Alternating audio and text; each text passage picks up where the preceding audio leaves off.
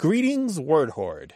We're here with an exciting option for you a version of our podcast without any ads. That's right. No advertising interruptions, just the content you love, ready to go in your favorite podcast apps like Spotify and Apple Podcasts. It's another way to support the show, ensuring that we keep bringing you the word stories and language explorations that you love. Try it at waywordradio.org slash ad free. And it's affordable. For just a small subscription fee, you can enjoy A Way with Words uninterrupted, except by us. Plus, it makes a great gift. Know somebody who loves language as much as you do?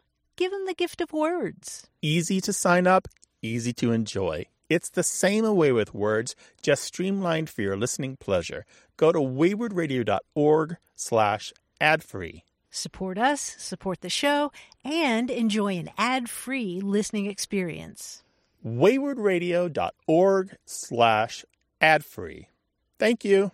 Support for A Way with Words comes from Mozy Online Backup. Mozy protects your valuable computer files against data loss from hard drive crash, viruses, theft, and other disasters. Visit mozy.com.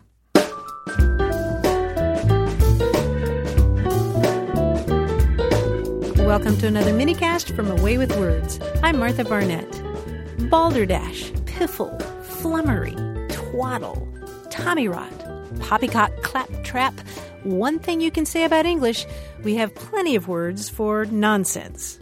Recently, though, a listener named Richard called us to say he was caught up short by a similar word. Here's my question. Uh, I love movies, and I happen to go back to listen to to go watch the original of a movie called Get Carter with Michael Caine. It was a British movie, wonderful flick. But in it, he's giving a woman some story, and she says, "Don't hand me any of that flannel." And I've even got subtitles on the movie, so I know that's what he, she really said. And it's that was the expression flannel.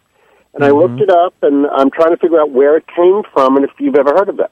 Uh huh. So he wasn't handing her a blanket or anything. No, he was not. He was actually handing her a load of horse hay, but that's okay. And this movie's from, this is the 1971 version of it, right? Not the one that was done in 2000? Correct. This is a 1971, and yes, it was a British movie. Okay. And so by, by flannel, she meant uh, rubbish or flummery or something like that, Yes, horse hay. Yes. or horse hay. Right.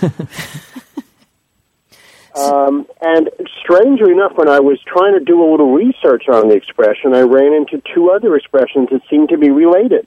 And they are, they both mean, you know, rubbish or hogwash. And one was pants, and the other was trousers. Oh, really? I've actually heard recently is trowel. Somebody reviewing a film on a uh, also British uh, film show said, "Oh, that that that that movie is absolute trowel." And so that's a negative thing. Uh, all three of them were negative, meaning uh, uh, um, uh, a bunch of junk. So pants, P A N T S? P A N T S, correct. Okay. Okay. So if they're flannel pants, it's really bad. That's why I thought they might be related because flannel, then pants, and then trousers all seems to come from someone's verbal mind. Wow.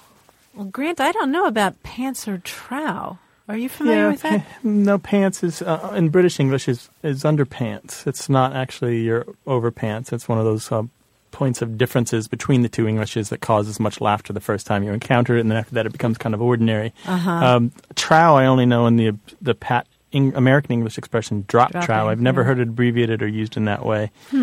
But um, the flannel is interesting. It's one of a zillion words for rubbish and nonsense, and in the in the vari- in one of the zillion words for rubbish and nonsense in English as a whole. Every dialect, every variant of English has a lot of ways to say pooey, you know, fooey.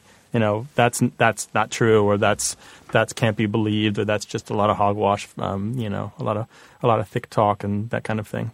It's interesting, though. I've never heard flannel used on this side of the pond that way. Have you? I mean, I've always thought of flannel as this positive thing, you know, something soft and, uh, you know, something that you would cover yourself up with or, or wear on a shirt or a suit. I don't think of it as being negative, but, but I do know that, uh, at least in British English, you hear flannel used uh since what, the 1920s or so, um, used to mean nonsense and rubbish. Well, we'd love to hear from you. Feel free to send us flannel or silken prose or maybe a hair shirt if you think we've slipped up.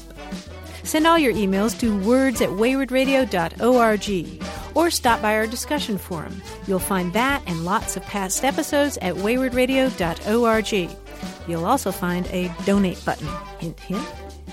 You can leave us a message anytime, night or day, on our phone line. That's 1 877 929 9673.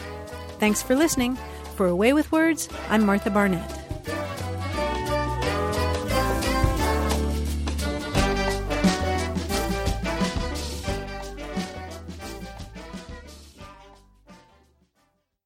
Hey, listeners, we have a favor to ask.